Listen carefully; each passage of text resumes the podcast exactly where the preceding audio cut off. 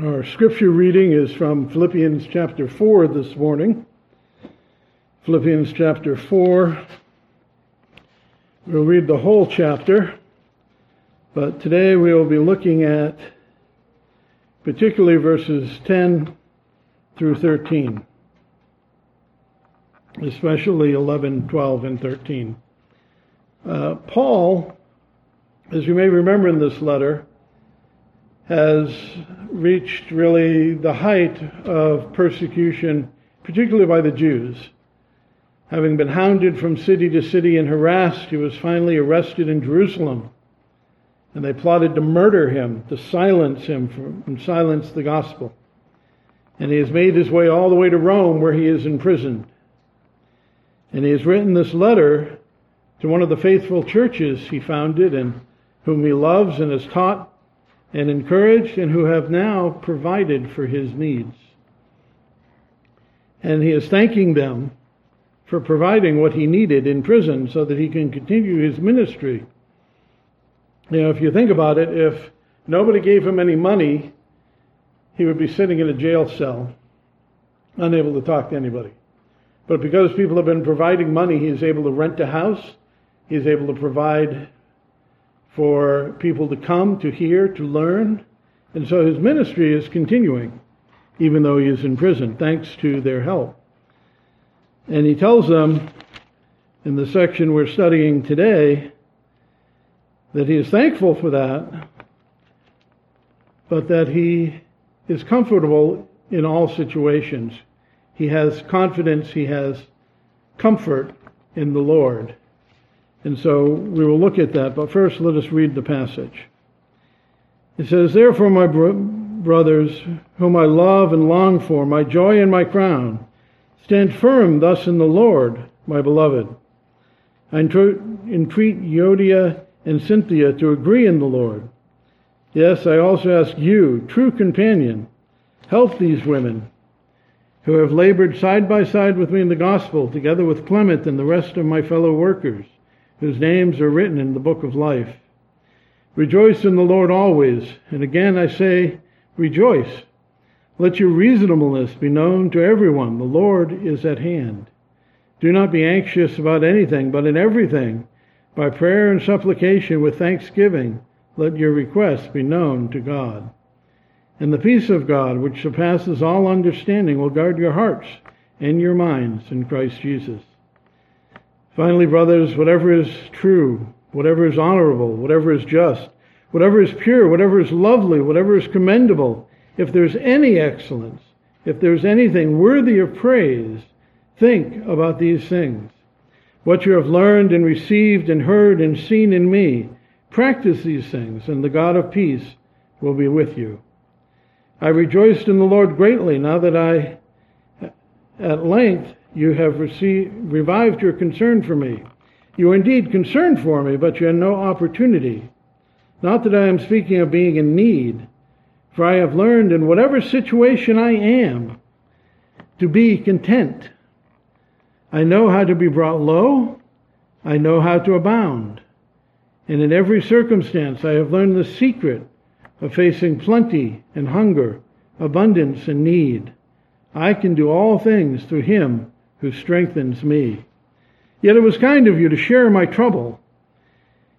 And you Philippians yourselves know that in the beginning of the gospel, when I left Macedonia, no church entered into partnership with me in giving and receiving, except you only. Even in Thessalonica, you sent me help for my needs once and again. Not that I seek the gift, but I seek the fruit that increases to your credit. I have received full payment and more. I am well supplied, having received from Epaphroditus the gifts you sent, a fragrant offering, a sacrifice, acceptable and pleasing to God. And my God will supply at every need of yours according to his riches and glory in Christ Jesus. For our God and Father be glory forever and ever. Amen." So Paul is writing to them, and he is bringing his letter really to a conclusion in the middle of thanking them. He makes that bold statement that he has learned to be content in every situation. And we will examine that this day. Let us pray. Gracious Heavenly Father, we do thank you for the records of the life of Paul and of his ministry, his work, and of the inspired Scripture you created through him. And as we study this brief section, we thank you for it and ask for your grace to understand it, to incorporate it in our lives, and to live it day to day. And we ask these things in Jesus' name. Amen. Now you might say, how can a man who is beaten, flogged, arrested, imprisoned over and over again be content in that? This is not Stoicism. Now, Stoicism in his day was a little different than it is today. The, the Stoic philosophers back then generally held that emotions like fear and envy, or passions, or even relations between a husband and wife, that all of those kind of things either were or arose from false judgments and understandings. And they believed that the sage, the great teachers, were completely perfect and separated from those and would not have those feelings. And that was really the beginnings of the, the movement of Stoicism, which today we think of, you know, whatever happens to me, I don't care, it's not important. Uh, that's not where Paul is here. He, he didn't get along very well with the philosophers of his day. And he was raised over in that part of the world and was quite familiar with it and knew that it had no place in Christ and no place in the church. He's not talking here about suffering and want and persecution as if they were nothing, and being upset about them or being troubled by them would be unspiritual.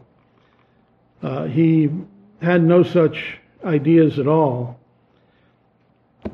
and no no love for the philosophers, and really, but he had great and tremendous love for God's people. We learned about that back in Philippians chapter one, verses three through eight. He said, I thank God in all my remembrance of you, always in every prayer of mine for you, making my prayer with joy, because of your partnership in the gospel from the first day until now. I am sure of this, that he who began a good work in you will bring it to completion in the day of Christ Jesus. It is right for me to feel this way about you, because I hold you in my heart, for you are all partakers with me of grace, both in my imprisonment and the defense and confirmation of the gospel. For God is my witness how I yearn for you with the affection of Christ. You know, he had great passionate love for these people, love that allowed him to endure everything and suffer everything without complaint, without great trouble, in contentment, because he knew the purpose. His purpose was his great passionate love for them. And that passion he had, he had for his own people as well.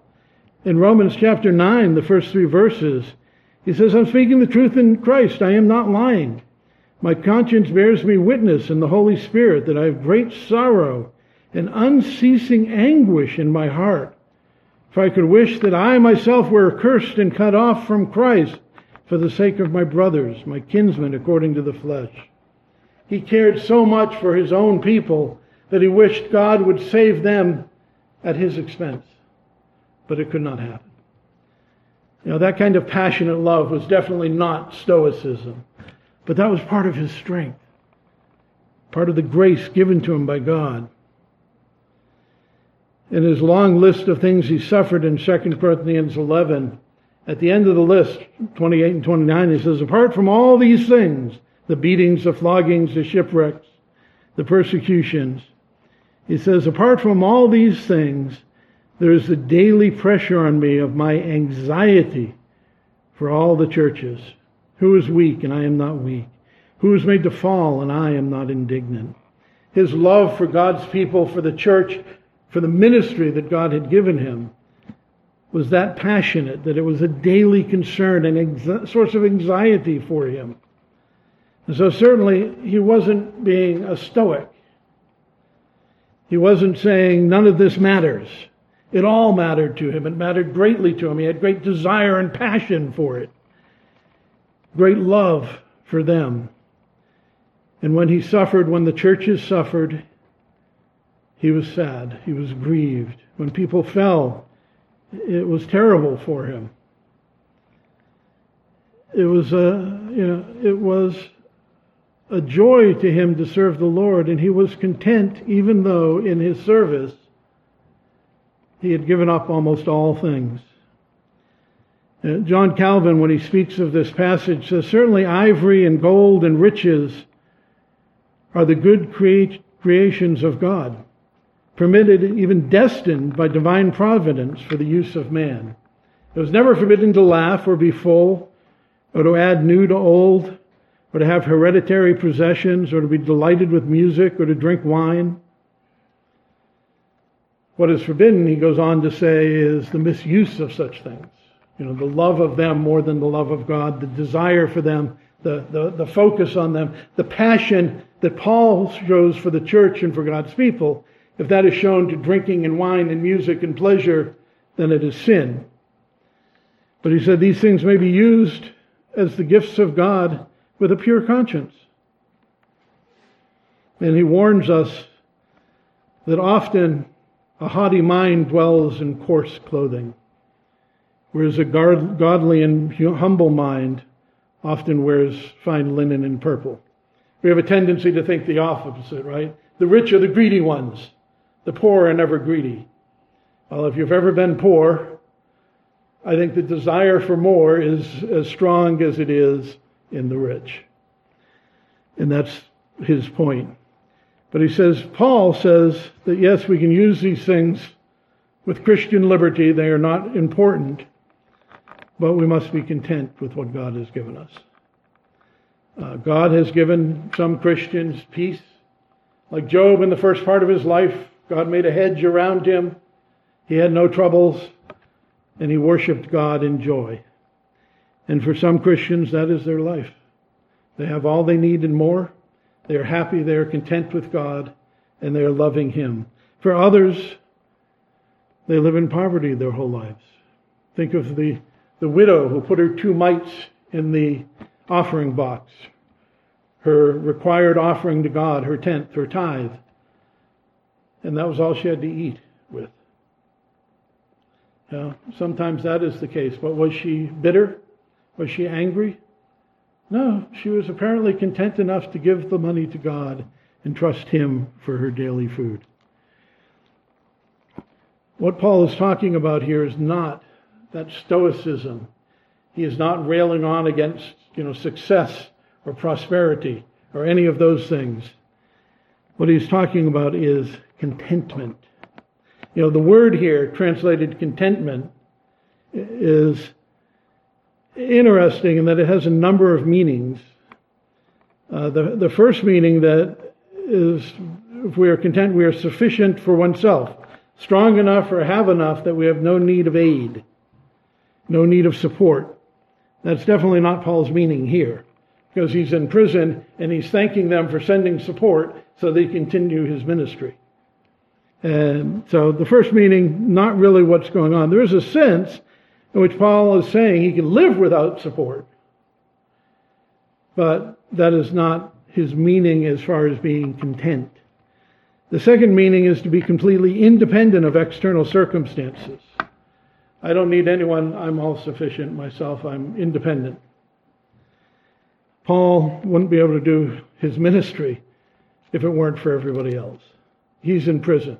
He's chained to a guard. He isn't doing anything useful unless other people help him by bringing people to him, by providing the funds he needs, and all of that. So the third meaning is the meaning here, and that is really to be contented with one's lot, one's means, no matter how small they may be. You know, he says, I know how to abound and how to suffer want. But it's the suffering of want that is really hardest for contentment. And that's what he's talking about. Whether he has plenty or hunger, abundance or need, whatever the circumstances, high or low, he was content with what he had because he had something else. He had God. He had his salvation. He had his relationship. He had the promises of Christ. And so he was able to be content. Uh, the Shorter Catechism, question number eighty, asks, what is required in the tenth commandment? The tenth commandment has to do with coveting. And it says, the tenth commandment requires full contentment with our own condition and a right and charitable frame of spirit towards our neighbor and all that is his. I remember when I was a college student in the Army Reserves, we get to drill one weekend, and another guy my same age shows up in a sports car. I'm like, I hate you. uh, I'm in college. I have a wrecked car, holding it together with duct tape to keep on the road so I can keep studying. And he had success. Uh, that is the way the world thinks. Anger and bitterness at those who have. You know, think of parasitic socialism today here in America. What do they teach people? Oh, the you know people who have are wicked and evil and should be forced to share with us. You know, the fact that they work one hundred hours a week for the last ten years to get success is not important to them. They want what they have. They want what others have. They want to take it away and punish them and make them suffer so that their life is worth worse than ours. That's exactly the opposite of what God wants. Rejoice with those who rejoice. Grieve with those who grieve. You know, we're they're not the only ones who are like that, though. We, as Christians, sometimes are bitter about our lot in life. We want what other people have. We want the peace. We want the joy. We want the church. We want the house. We want the land. We want the job. We want the children that are good and desirable. And we're not content. You know, we moan, we groan, we weep, but also we grumble against God. God, why have you given others what I don't have? And that's sin. It's not sin to suffer, to moan, to groan, to weep, to beg, to plead, to pray. And just read the book of Psalms. Throughout the book of Psalms, you have moaning and groaning about the lot in life that people are suffering in. You know, many of David's Psalms, he weeps for the suffering that he has, the trials that he has, the persecution he's receiving. And he begs God to do something about it. But in all of that, he doesn't accuse God of sin. God, you have wronged me by not giving me what I want. Uh, that is what we do, though, sometimes, isn't it? God, I deserve better than this. When we say that, we're saying, God, you've sinned against me. And that is absurd. What does our sin deserve? What do we deserve? We've said this many times, hell. God is gracious to give us heaven. In this life, sometimes we do not have all that we want. But that is fine. We should learn to be content. Remember, even Christ, in his suffering, was not a Stoic. In Luke twenty-two, verses forty and forty-one, he's gone to the Garden of Gethsemane. He's about to be betrayed. And he withdrew from his disciples about a stone's throw. He knelt down and he prayed, saying, Father, if you're willing, remove this cup from me. Nevertheless, not my will, but yours. And there appeared an angel to him from heaven, strengthening him. And being in agony, he prayed more earnestly, and his sweat became like great drops of blood falling down on the ground. He was not being a Stoic.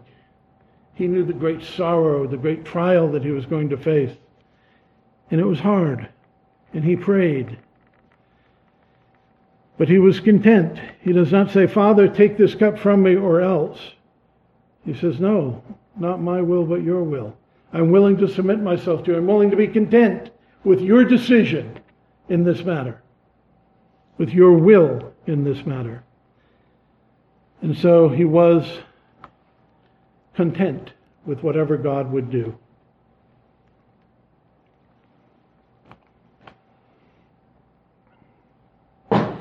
That contentment was lived in his life and even in his death. And Paul also is teaching that, that we must live out that contentment. It's not just words. Right? We can say, oh, I'm good with that, and not be. And be bitter, be angry, be sulking. And we often had to do that with our parents when we were kids, right? You didn't tell the parents, what you're doing is not good, I don't like it. You said, yes, sir. And then you went to your room, and in your heart, you cursed your folks.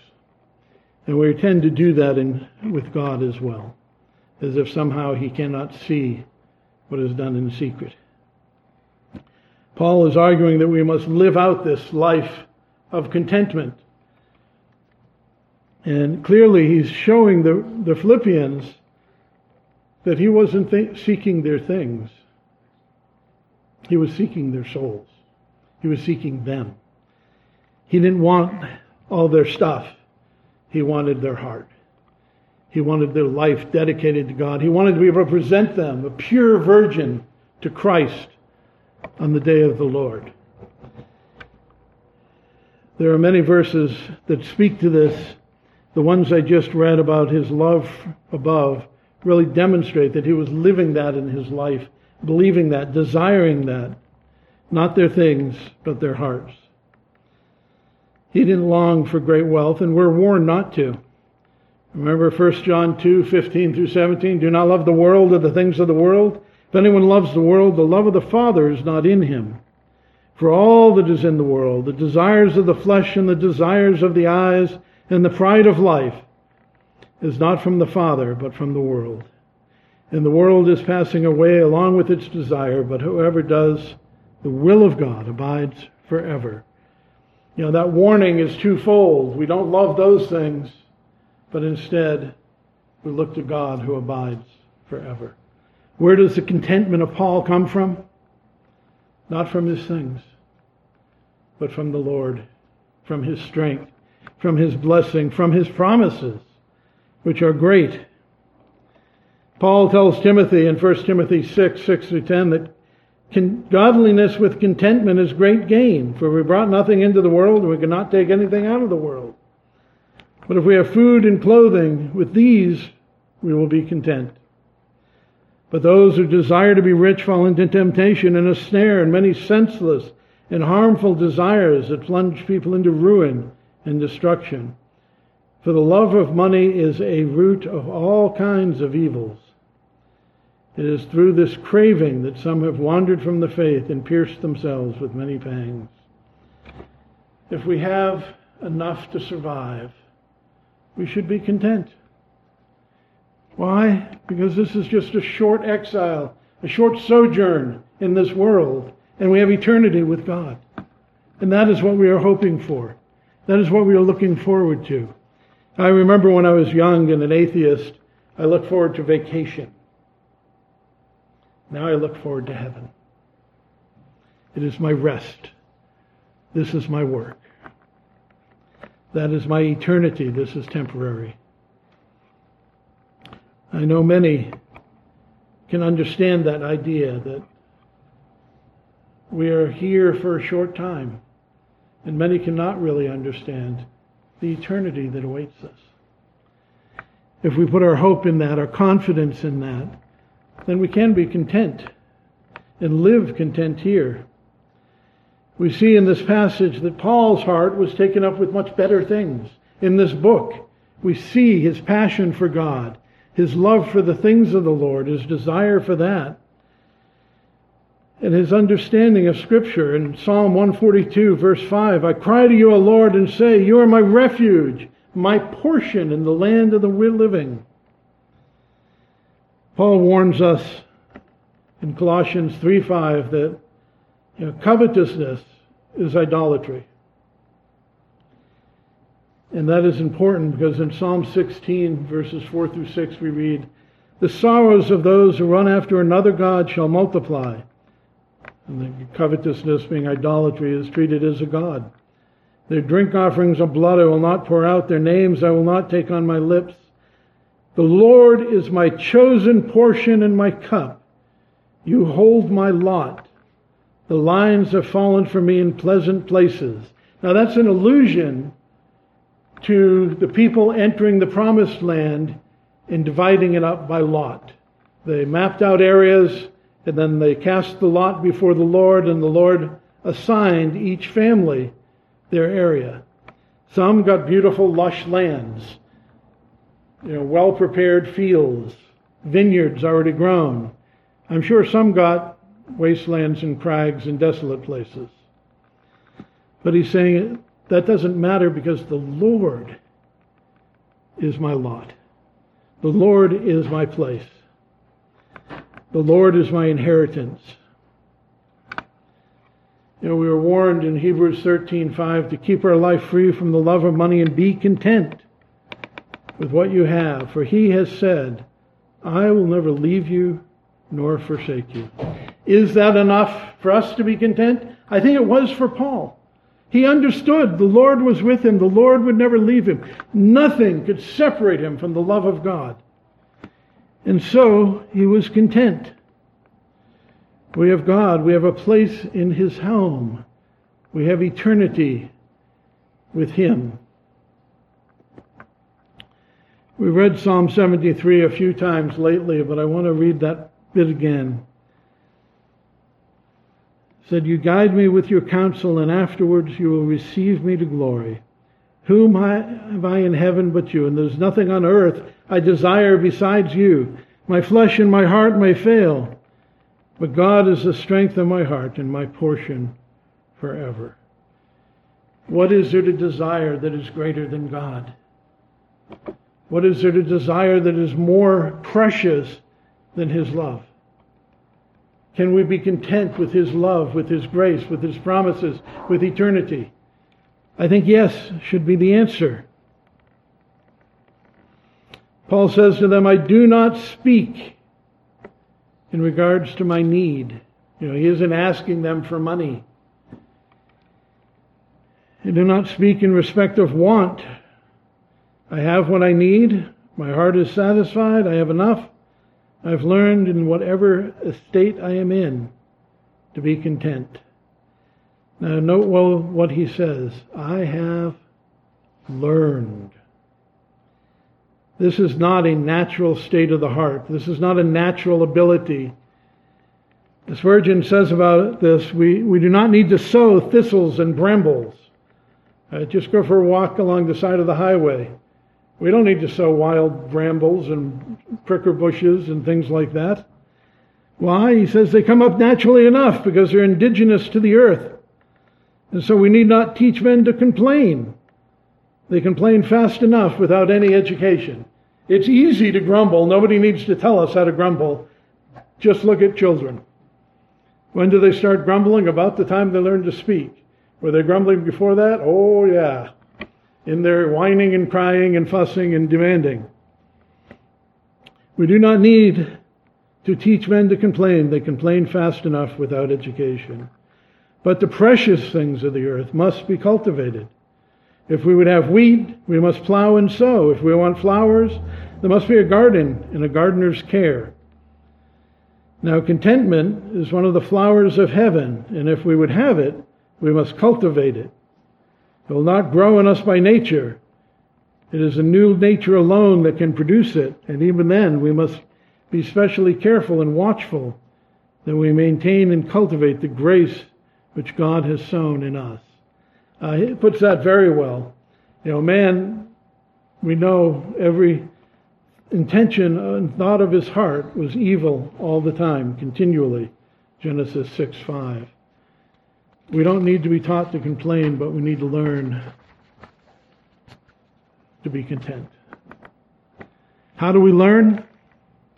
You remember my story about my wonderful spelling experiences in school? They'd make me write out the words ten times, and each time I wrote it wrong, I'd have to write it ten times again. And when we started writing these little paragraph essays, if I had a word misspelled, I had to go write it ten times. You know, we learn by... by doing and by repetition. Deuteronomy six, four through nine says, Hear, O Israel, the Lord our God, the Lord is one. You shall love the Lord with all your heart, with all your soul, and with all your might. And these words that I commanded you today shall be on your heart. You shall teach them diligently to your children.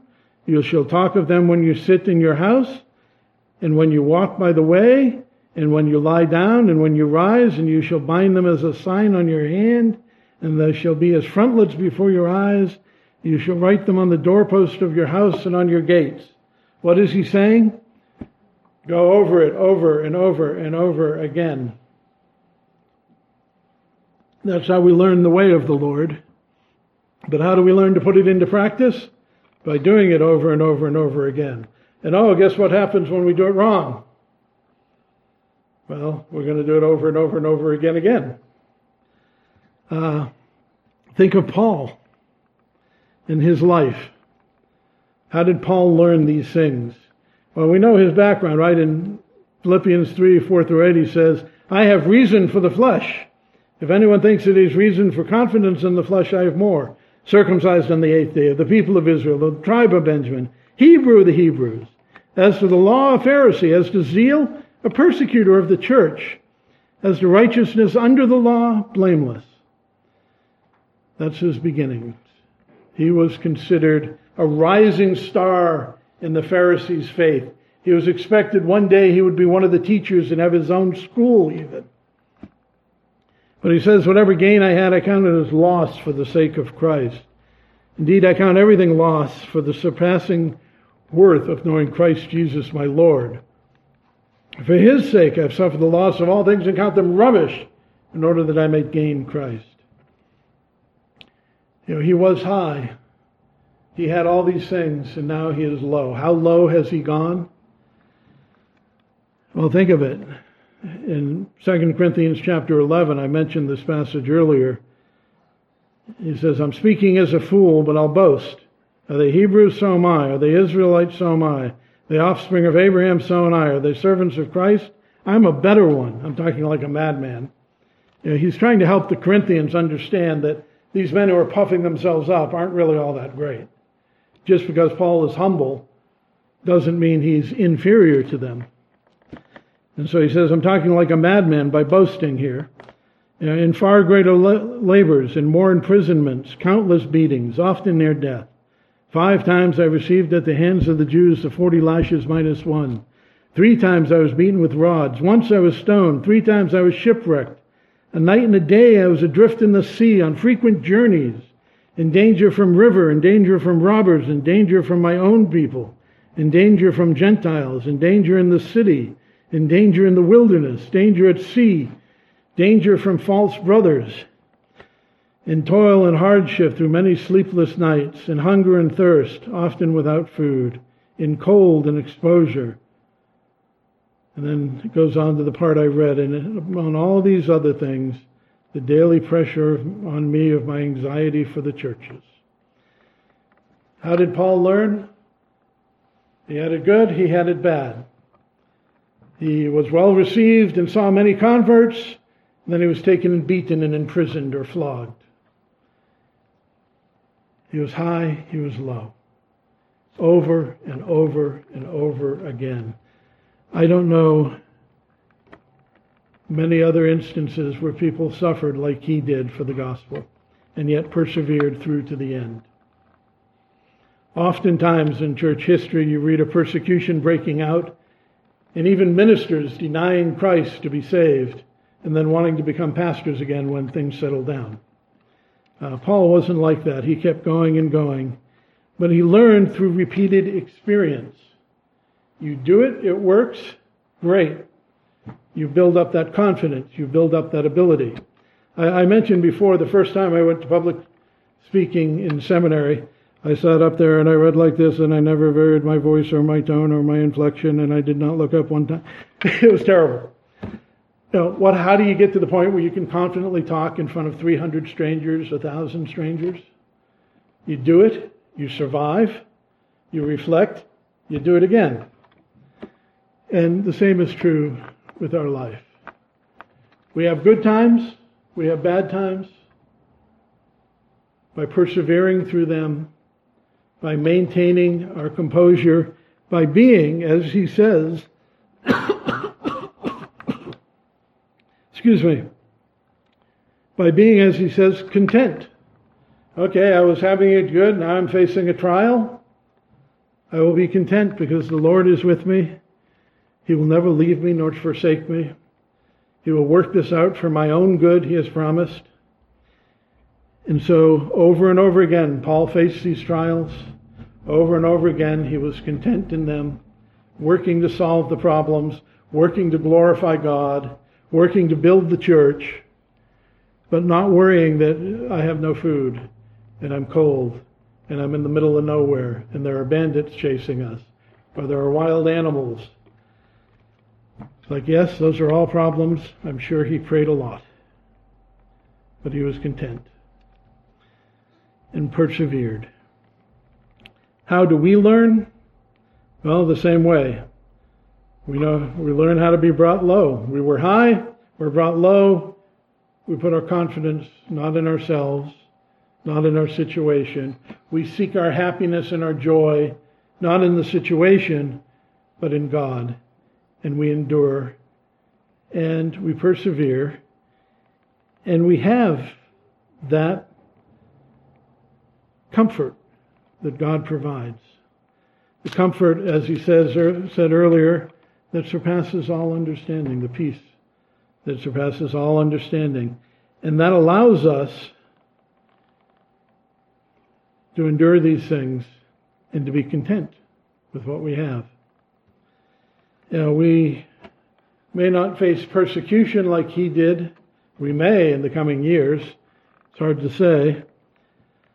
But we faced problems with health. There were times when we were vital and active and happy and everything was going well, and there were times we were injured or sick or suffering. As we get older, certainly the times of vitality decrease, and the times of sickness and suffering and difficulty and frailty increase. Many have faced poverty. Some are facing it now. In other times, they've had enough, they've had plenty, they have all they need, they don't need to worry. You know, we go through these cycles, and we're told in Psalm thirty-four, verse eight, to taste and see that the Lord is good. Blessed is the man who takes refuge in him. You know, when we live through these things, we see God, and especially if we draw near to him in prayer, and we see the answers to prayers, it turns, the situation eventually turns around. We grow in our confidence, in our comfort, and we're able more and more to be content, whatever he has given us, knowing that he is there. You know, my God, my God, why are you so far from me? Is the, the thing we say when we're in sin that we need to deal with. When we are right with God, when we are loving God and we are praying for God and we are loving the things of God and we are not so concerned about the things of the world, then we know he is with us, that he leads us by our right hand, that we have that joy, that peace that surpasses understanding, that contentment, that Christian contentment that is so necessary in our lives. Of course, we do often express our discontentment and set our hearts on the things we shouldn't be setting them on, and what happens? Well, Hebrews twelve six, the Lord disciplines the ones he loves and chastises every son he receives. Think about that. That's not really a pleasant thought, but that's what happens. Proverbs thirty-eight and nine tell us that, you know, give me neither poverty nor riches. Feed me with the food that is needful for me, lest I be full and deny you and say, who is the Lord? And Israel did that a lot. When they were rich and had everything going for them, they turned to idols. When they were persecuted and hard, they turned back to the Lord. The whole book of Judges is that cycle. Give me neither poverty nor riches, lest I be full and deny you and say, who is the Lord? Or lest I be poor and steal and profane the name of my God. You know, we we have sometimes, though, these desires. We want what we shouldn't have. We desire what we shouldn't have. We love what we don't need. And the Lord looks at us and says, I can fix that. Jesus says in John fifteen, one and two, I am the true vine, and my Father is the vine dresser. Every branch in me that does not bear fruit, he takes away. And every branch that does bear fruit, he prunes, that it may bear more fruit. What's the first rule of gardening? Get rid of the suckers. Right? They just take the strength. They leach all the, the energy. You don't need those. If you're raising berries, what do you do? You cut off the old wood they don't produce anymore, and you throw it away. How does that relate to our life? Well, what are those things in our lives that are not moving us towards God? What are those distractions in our life? You know, our love for money or cars or whatever, our love for pleasure. All of those things, God can take them away. How does he take them away? How does he prune them off? Well, if you're using your money unwisely, he takes the money away. You lose your job. You suffer a health setback that takes a lot of your funds. Giving your energy to sin? Welcome to sickness. Then you don't have an energy for that. Uh, the discipline of the Lord is a fearsome thing. To redirect us away from the corruption and towards contentment. I have what I need in Christ. It's hard to do this without grumbling. Where does he get his strength? Well, he tells us in verse thirteen that he gets his strength from the Lord. I can do all things through him who strengthens me.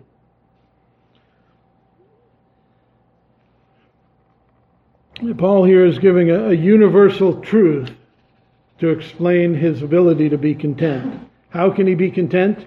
Because I can do all things through God who strengthens me. I can have courage. I can have holiness. I can preach. I can teach. I can endure the traveling. I can endure prison. I can be content. I can do all this through God because God is strengthening me. Jesus says in John fifteen, verse four, Abide in me and I in you. As a branch cannot bear fruit by itself unless it abides in the vine, neither can you unless you abide in me.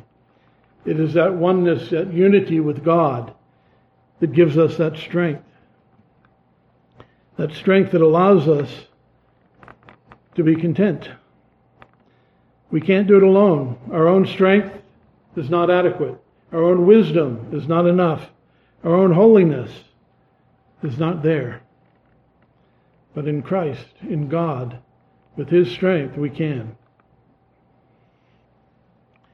Now, Paul here isn't claiming to be omnipotent. He isn't saying he can do anything. He's saying he can do all the things that God wants him to do through the strength of God. And he's not boasting of his own greatness. He's giving glory to God. I remember what we were when we were saved. Were we mighty and powerful and wise? Were we scholars? Paul says in First Corinthians one, twenty-six to twenty-nine, Consider your calling, brothers. Not many of you are wise according to the world's standards. Not many were powerful. Not many were of noble birth. But God chose what is foolish in the world to shame the wise. God chose what is weak in the world to shame the strong. God chose what is low and despised in the world, even things that are not, to bring to nothing the things that are, so that no human being may boast in the presence of God.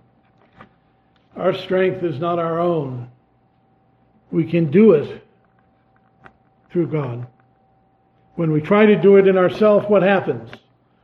And we're talking about that in relationship to fear in our Tuesday night study. What happens when we're trusting and hoping in ourselves? What happens when we're doing it in our own strength? We find it is not enough. We stumble, we fall, we fail.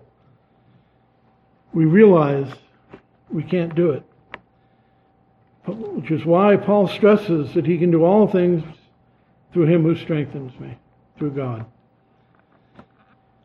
Paul and even we can do it in that strength. Can we face being brought low?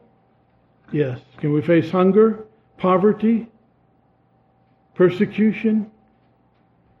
Are we strong enough ourselves? No. But we can do it in Christ. We can do it in the love of God. Can we face persecution? Can we face the loss of our job, the Can we say, face sickness that'll be with us for the rest of our days? Can we face the death of a loved one? Can we face anything? Yes, we can face all things in the strength of God. Now, God gives us strength to face the day, not necessarily strength to face what might happen in the future. You know, He isn't going to give you strength today to face something that hasn't happened. And so when you see what's happening to other people, sometimes we lose hope. We were talking about that Tuesday night. You know, we see somebody's husband has died. We're going to the funeral. You think, what would happen if my husband died or my wife died? Where would I be? How could I survive? And we might not have the strength. But we don't need to borrow trouble. We have the strength when we need it because God is with us and knows what we need even before we need it and provides us then. But we have to ask Him, and we have to ask rightly with the desire for His glory. And the same is true of our contentment. Jesus taught us to pray, give us this day our daily bread. He doesn't say, give us this day our bread for the next year. Give us this day our bread for the next month, so I don't have to worry. Give us this day our daily bread. We can be confident in Him and content in Him, knowing that He is there, that He is with us, that He will give us our daily bread. Things may look bad for a while.